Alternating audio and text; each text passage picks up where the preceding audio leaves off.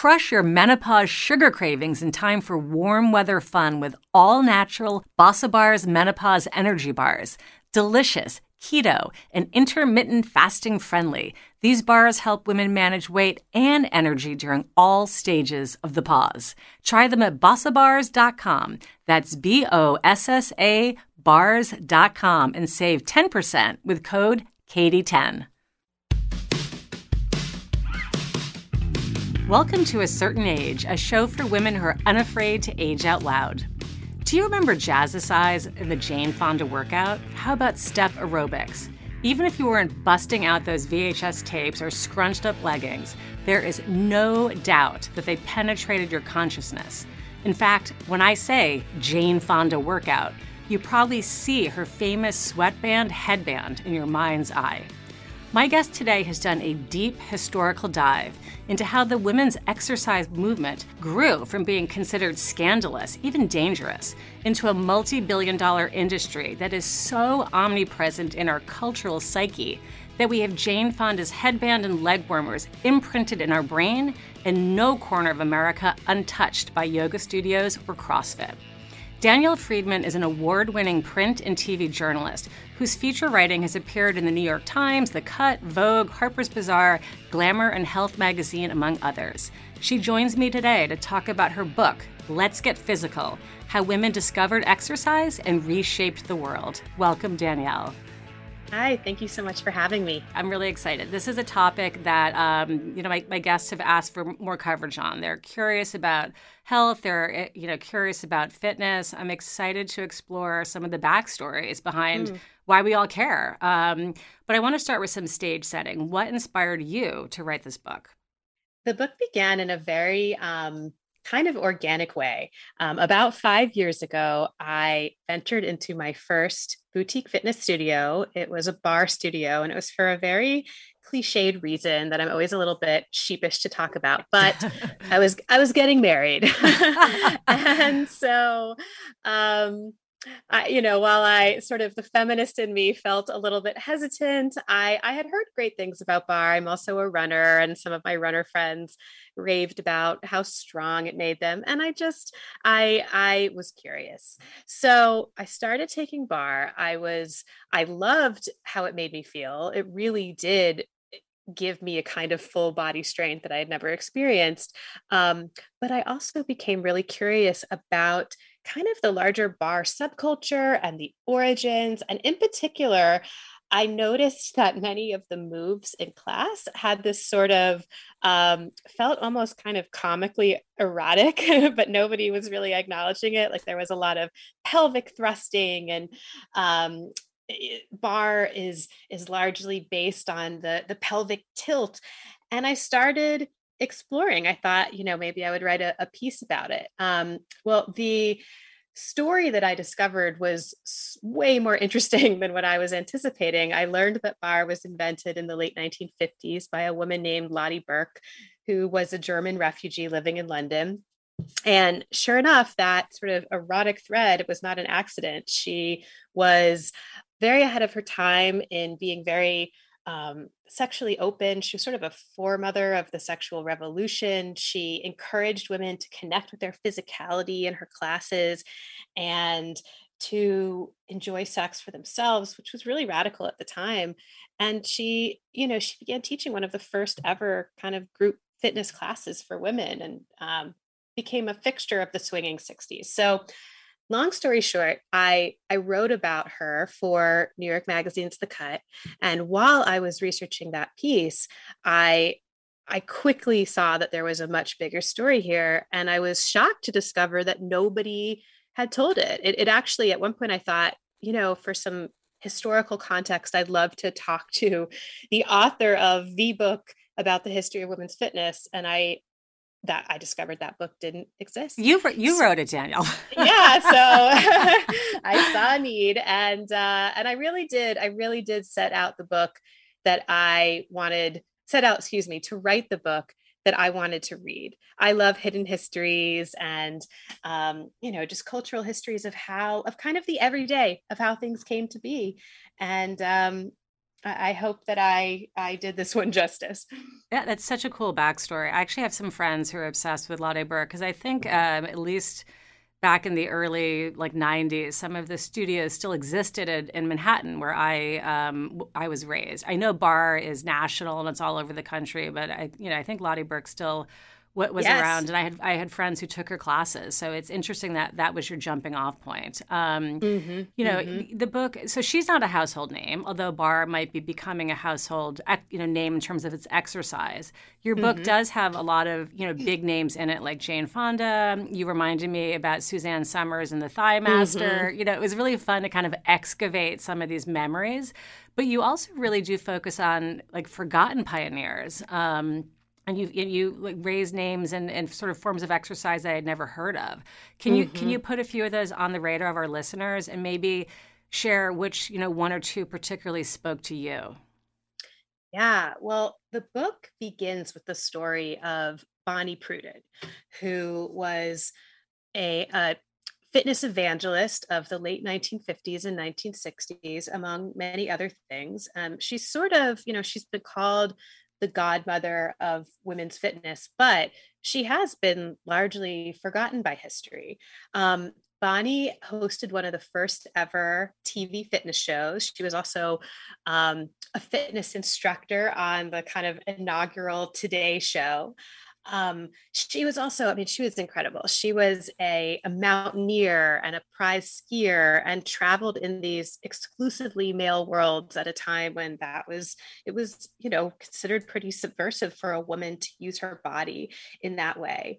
And she she really helped to lay the groundwork for um, the rise of women's fitness over the seven decades that followed because she really worked to convince the public it was her crusade that you know everyone could benefit from exercise and women in particular could benefit from a regular really they didn't call it this at the time but like a strength training workout. Um, but she also she was of her time and she would tell women that um, under every muscle, excuse me, under every curve, there's a muscle. So no muscle, no curve. And there's a lot more I could say about sort of the mixed messages that, that were being sent, but it was a savvy, a savvy marketing strategy at the time when, when society was extremely skittish about women, you know, seeking out strength.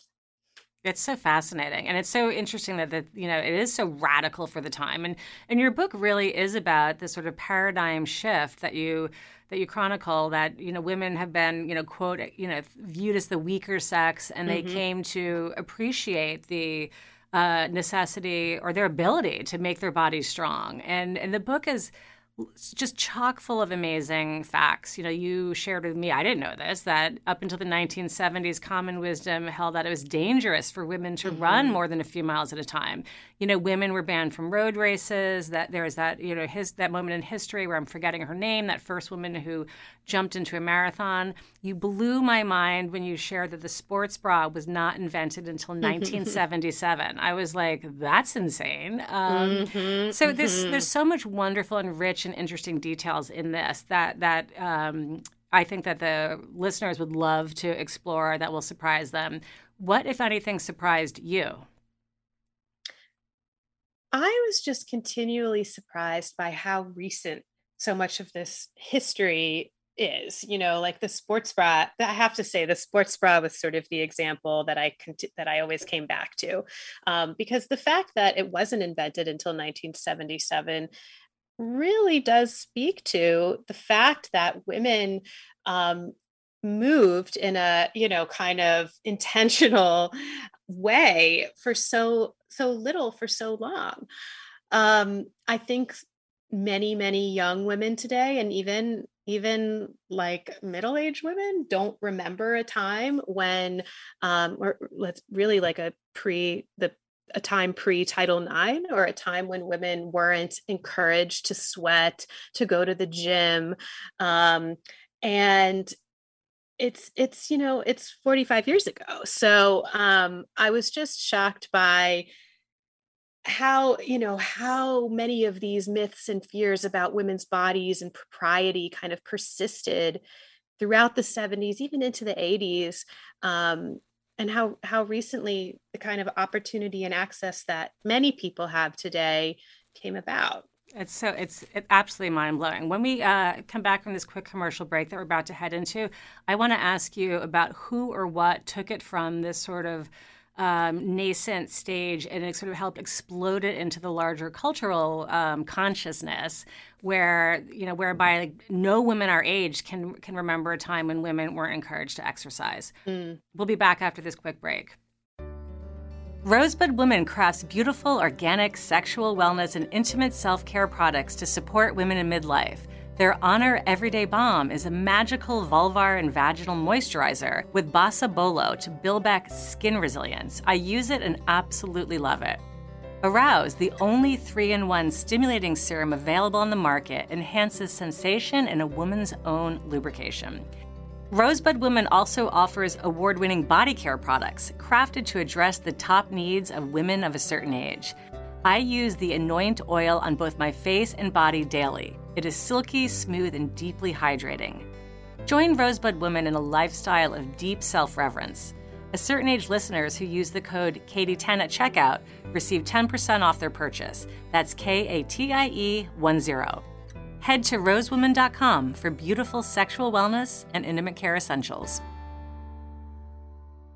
All right, Danielle, we were talking about how you know, most of the women that are listening to this show, they're 45, 55, 65. None of, even if we don't exercise, and by the way, I put myself into that camp at different phases of my life, but even if we weren't exercising, we knew it was a thing, right? We, yeah. we saw, you know, Jane Fonda on those, those VHS workout tapes. You know, we saw um, women competing in the Olympics. We, you know, we were encouraged to be active women in sports. You know, it's, I, I came um, of age in the college era when Title IX, you know, dramatically rewrote mm-hmm. what college campuses look like. So, you know, exercise has always been a thing. Um, I know that you track a long history.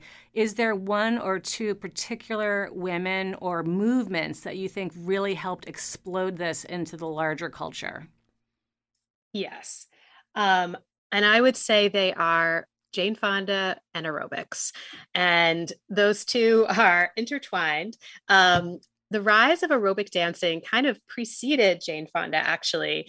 Um, Jazzercise and another uh, brand name called aerobic dancing were both invented in 1969. And throughout the 70s, um, aerobic dancing just became this massive cultural phenomenon. And for a lot of women, it marked the first time that they had ever really exercised in their adult lives. They might have been active as little girls, but then because of all of the doors that were closed to women for so long when it came to athletics and using their bodies, there was really like a hard stop on um, on physical activity.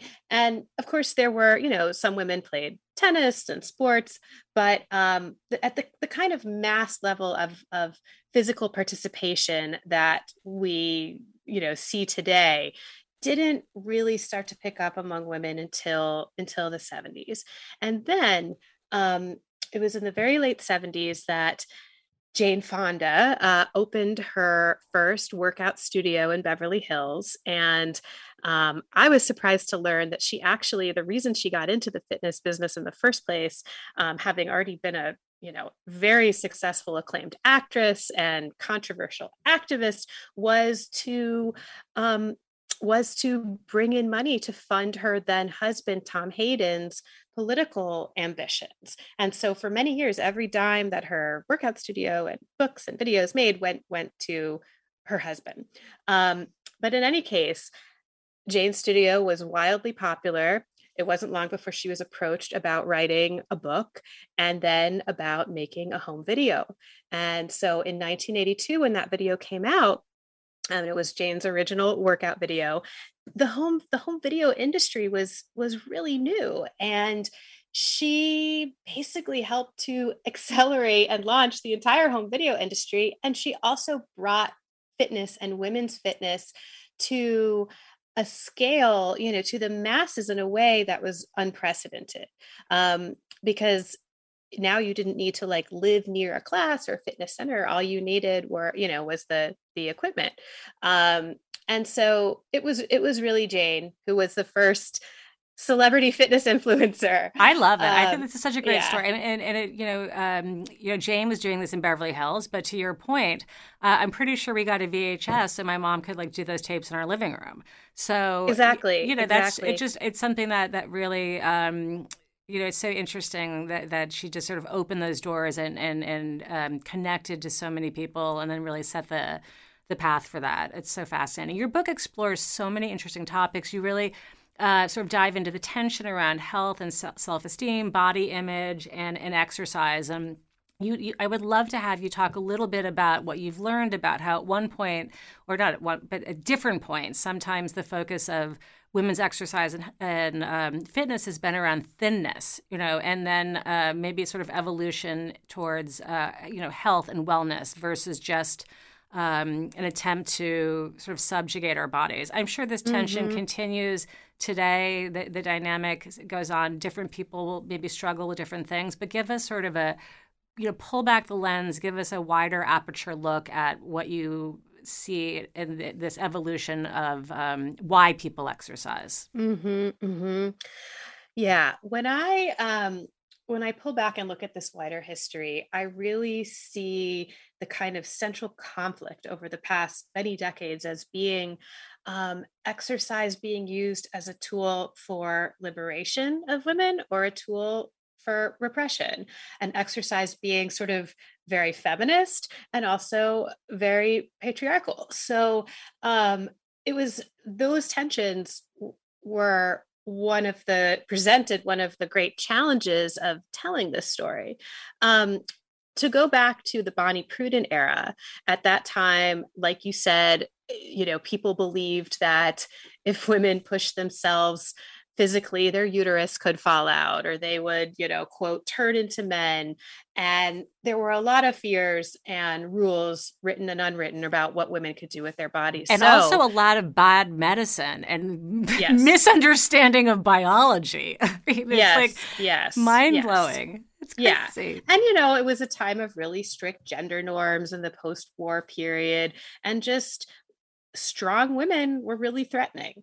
And so, against that backdrop, um, people like Bonnie Prudden recognized that the most acceptable way or palatable way to sell fitness for women, exercise for women, was to frame it as a beauty tool um, and a way for women to become more attractive for their husbands and to you know shape their figure. Um, dieting was extremely rampant as you know extreme dieting and diet pills. And now but it's interesting actually in mid-century america exercise wasn't even thought it wasn't even um, a popular weight loss tool until for a while until really like the 70s so throughout the decades it's it's very interesting because as women did gain more opportunities to move and exercise and athletics as well became more socially acceptable for women there was this sort of at every point there's like this cultural check where the body ideals inch further out of reach. So, whereas in the 50s and 60s, everybody wanted to be really thin, and to be sure, you know, there that was very that could be very toxic. Um, now it wasn't it wasn't enough to just be thin by the end of the 70s. The ideal was also to be toned, which of course for most women requires work. And then heading into the 80s, Jane Fonda's physique was the ideal. And, and she's written about how even for her, her physique was almost impossible to maintain. Um, by the 90s, the body of steel, you know, abs of steel, buns of steel was this wildly popular franchise. And so you know what that represented for women again was this idea that the body had to constantly be a project that was worked on and and perfected and and a woman's work on her body was never done.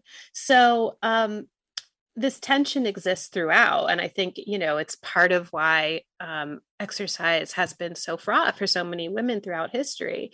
Um, we i do think that we we are at the very beginning of a shift um, where our understanding of what a fit body looks like is expanding And we are seeing a little bit more size inclusivity in fitness. But um, my hope and one of my goals with the book was by sort of pulling back the curtain and opening our eyes to these the forces that have been at play in the industry we could better harness the truly beneficial healthy aspects of movement to become stronger yeah, absolutely. It's um, you know, it's so it's sort of painful when you just sort of outlined what how uh, exercise and fitness uh, was meant to shape women's bodies in different ways through these different decades. You know, mm-hmm. because you, everything that you listed, it's sort of thin or it's toned or it's you know abs of steel and buns of steel. It's like there's there's just no way you can. W- women can be all of those things, and it's right. that you have to maybe change every decade how you should be. Um, mm-hmm. And it's you know it feels. Um, painful. I do think that there's more of a focus now on wellness, and, and you talk a little bit about your this in your own book when you said um, sort of your own personal story rather mm-hmm. in the book, and you're saying that you went to the Lotte Berk method, which you know, which is actually you went to barre based on Lotte Berk, and that is all built around the idea of the ballerina body. Mm-hmm. And you mm-hmm. say, "quote I didn't look like a ballerina, but I felt like one," which was so beautiful. I mean, that's sort of what the goal is. It's like you exercise to feel a certain way, mm-hmm. to feel mm-hmm. good and strong and um, calm or stress free or healthy or well. Uh, or like you're taking care of yourself. And so do you see those um, sort of qualities being threaded into the modern exercise, you know, mo- methods that are popular? What, what's your take on I, that? I do. I really do. And you know, my biggest takeaway from my research um, is just that we can't go wrong with moving in ways that feel good to us and that might be you know training really hard for a marathon or doing a boot camp or it might mean taking a walk around the block but um, you know when you when you separate some of the external pressures and metrics and ideals and focus on what how you actually feel um, there are tremendous benefits to be gained. So i think that what has changed uh, many of the fitness professionals i interviewed told me about how the language of fitness and the language they have used with their clients has really evolved over the past 10 years. Um, you know it, it was really not that uncommon not that long ago for fitness instructors to to explicitly talk about getting a bikini body or you know changing your physical appearance um, and that being the primary motivation. And even if that is still even if that's still present you know it's not like that incentive has gone away but at the very least um, many, many fitness instructors wouldn't dare talk about weight loss or love handles in class today and focus more on, you know, strength empowerment it's it gets a little murky because you know i think it's hard when you're selling empowerment sure and, uh, commodified you know, wellness commodified know. wellness however i think it's progress you know and and also there are so many more um the representation that we see in fitness today and the, the, size inclusivity because of social media kind of ironically because social media can be so toxic in the, the, body images that it presents but also social media has allowed these fitness influencers who don't look like the typical fitness model you know to rise um, in a way that they really couldn't have just 10 years ago. And so there's much there are there are these communities there are pockets you know of of fitness communities that um, really advertise being inclusive and focusing on fitness really for mental health um, and, and what, overall wellness. What's an example of that? I, am delighted to hear this, by the way, because I had I sort of had a question, you know, like um, around race and class and, and, and fitness, because mm. a lot of the fitness uh, influencers that we just sort of talked about, just even the beginning part of the show, you know, are, are sort of white um, superstars. Yes. You know, Jane yes. Fonda, Suzanne Somers. These are, you know, um, mm-hmm. um, you know, famous TV personalities. And so uh, I want to explore this a little bit more. Tell me about how social media has impacted, you know, um, diversity, inclusivity, and, and what's, do you have one or two or three specific people or examples you can point us to? Yeah. So I, in the book, I write about Jessamyn Stanley, who I was fortunate to interview as well. Um, Jessamyn is a self described fat, queer uh, yoga instructor. She's also black and she um she when she first started gaining followers she talked about how you know no one in the yoga business looked like her um she she began because she she actually couldn't afford yoga classes at a certain point and so she looked for community on Instagram in the early days of Instagram, began posting photos of herself asking for, um, you know, guidance on her poses. And people were like, you know, she talks about how the response was like, wow, I didn't know a fat person could do yoga. And, you know, she's like, yeah, we can do all kinds of things. and um, imagine that. Right. Yeah. And she's just, I mean, she, she is amazing. She does a lot of her yoga in like she likes to do it in her underwear because that's how she feels comfortable and she's completely putting herself out there. She's gained um I feel I think it's like around half a million now Instagram followers. She has been on magazine covers. She has done a variety of TV commercials. Um, and she started also a platform called The Underbelly, which um, offers digital yoga classes. So um, she's been really inspiring for a lot of people. I've spoken with other women who have, you know, were just incredibly they learned from her they were inspired by her and now they've sort of started their own offshoots of what she's offering.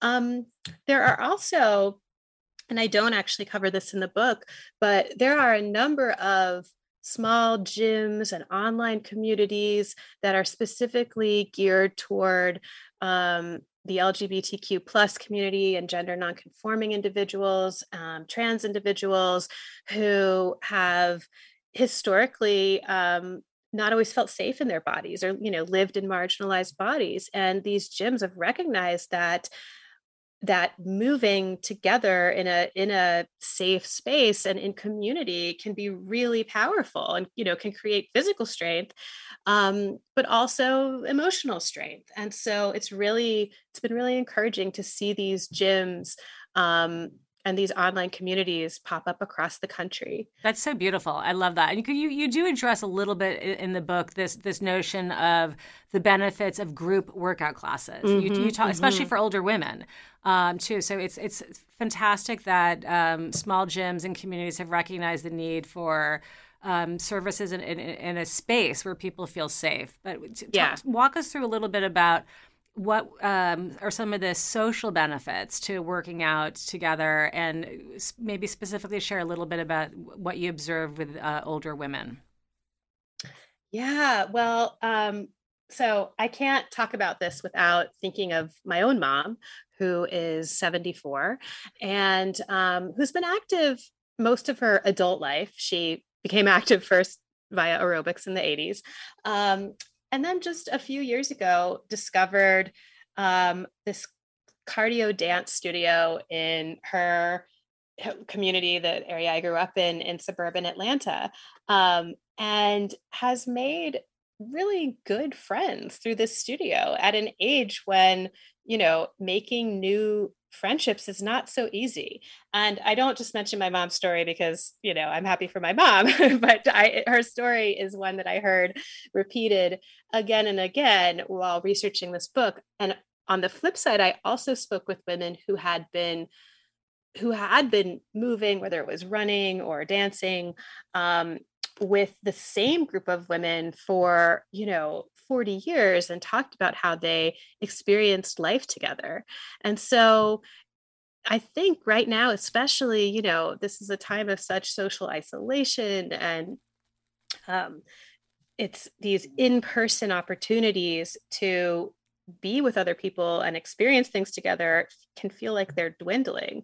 So it can be very powerful in that way and i also i can't you know it's also worth mentioning that research has shown that when we move with other people and particularly when we move in sync with other people our bodies actually produce chemicals biochemicals that um, deepen feelings of social connection and trust and even you know create a feeling of having a purpose in life. So there's there are many many reasons if you find the right your people you know to uh, move with others That's fascinating, and I and I can second what you experienced, you know, and share with your mother and the other interviews. I, you know, regular listeners to this podcast have heard me talk about how I play um, both, you know, you know, traditional tennis, and I have a group of women in my life that I call tennis friends, but they're actually just, you know, friend friends. They become mm-hmm, people mm-hmm. that are, you know, involved with, with every aspect of my life, not just tennis. And over the pandemic, when every single thing was closed, including my Bikram yoga studio,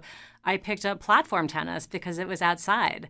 Mm. And I met a new group of people. And these, you know, the women range from age, they've got, you know, women in their 30s, we've got kids in nursery school. My youngest is 15. My oldest mm-hmm. is 21. And, and, you know, the, the, older women on the courts are probably in their early 70s. Mm-hmm. So it's such an intergenerational way of, of, of being. And it's so phenomenal to just – be connected with new people and expand your your social um, I don't know connections. So I, I, love that. I love that your mom is experiencing that. Um, Danielle, we're going to be moving near the end of our show. We have a speed round, but I don't want to move to that without asking you a little bit about how maybe your own fitness journey changed in writing this book. Hmm. Did it change at all? Did you, you know, was there something that you thought I'm doing that? Tell us what. what well, um, or it, not it did, doing that. yeah, it it made me want to do all of it. Um, I um, I I think most of all, it just it deepened the the research process deepened my appreciation for you know the the forms of movement that i have access to for my running for barre classes for for all of it i mean part of why I love hidden histories is because I do think for me, they give me just um, a deeper level of appreciation for things I might have otherwise taken for granted. Um, I also I I like knowing you know that I'm standing sort of on the shoulders of um, these often very these really powerful women who came before and had to fight for some of the opportunities that we have today um, and then like i like i said about moving in ways that feel good you know i think um, while i'm not immune from from occasionally wanting to exercise to change something about my appearance um, having that awareness of maybe why I want to change and what's influencing me and those those hidden forces has been really helpful for just kind of ensuring that my relationship with movement is as as healthy as it can be um, even if that means you know being really gentle with the kinds of movement that i do so um, I love that. You're, yeah. you're, you're smarter about the forces that that guide and shape you, and that's you know it just allows you to be more educated. I think that's mm-hmm. that, that's so smart, and I, and I second that from, from this book too. I, I, know anyone who's listening to this who has you know ever ever taken a barre class, ever taken a jazzercise tape, ever you know uh, had Jane Fonda on the radio would so enjoy this book, and it's just it's it, it's a, it's sort of beyond exercise, honestly, and beyond fitness. It's about, um, as you said, women who are trailblazers. It's it's completely and utterly fascinating. I can't recommend it highly enough. Thank you. All right, let's move into the speed round. So this is really simple. It's one two-word answers to a series of questions so we can end with some high energy. It's like it's like a step aerobics end to a podcast. Are you ready? I love it. Let's do it. Let's go. Okay. Writing Let's Get Physical was amazing. If I could time travel, I would go back and take one of these now obsolete or out of fashion classes. An early jazzercise class circa 1975. Perfect. Which woman featured in this book would you choose as a workout buddy? Ooh, many of them, but I have to go with Judi Sheppard Missett, the inventor of jazzercise, who is just joy incarnate. Very cool. I would love to grab a glass of wine with this woman in the book. I got to go with Jane Fonda. Yeah, me too. Invite me. We'll do it together. Sounds good. Strangest historical workout outfit. Thong leotards. I mean, yes. Need I say more? Exactly. A piece of exercise equipment that you are happy to see relegated to the dustbin of history many of them, but um, you know, unfortunately, I got to say this: the uh, ThighMaster, um, yeah. just for for everything that it implies. Exactly. Okay, that's cool. An exercise or form of exercise that has stood the test of time. Um, dancing. you know, uh, dancing is one of the earliest forms of exercise, and it was kind of codified with uh, aerobic de- aerobic dancing, and cardio dancing is still really popular today. It's not going anywhere. Okay, I want to add this exercise to my routine someday. Weightlifting. Hard. I, I confess. Yeah. nice. Hard pass. This exercise is not for me. Boot camps. Finally, your one word answer to complete this sentence As I age, I feel grateful. Very nice. Thank you, Danielle. This was utterly fascinating. I so enjoyed exploring this with you. Before we say goodbye, how can our listeners find you, your writing, and Let's Get Physical? Thank you so much for having me on. This has been so much fun. Um, you can find me on Instagram at Danielle Friedman Writes. I share a lot of fun, archival, vintage fitness stuff. I'm on Twitter at D Friedman Writes. You can visit my website at danielle friedman.com. And my book, Let's Get Physical, is available wherever books are sold, as they say um, Amazon, Indies, Barnes and Noble. Um, it's out there. Fabulous. I'm putting all of that into the show notes. Thank you, Danielle. This wraps A Certain Age, a show for women who are aging without apology. Join me next Monday when Omi Omisade Burney-Scott, creator of the Black Girl's Guide to Surviving Menopause, joins me to talk about aging, intimacy, body, change, pleasure, love, spirituality, and of course, menopause. Special thanks to Michael Mancini, who composed and produced our theme music. See you next time, and until then, age boldly, beauties.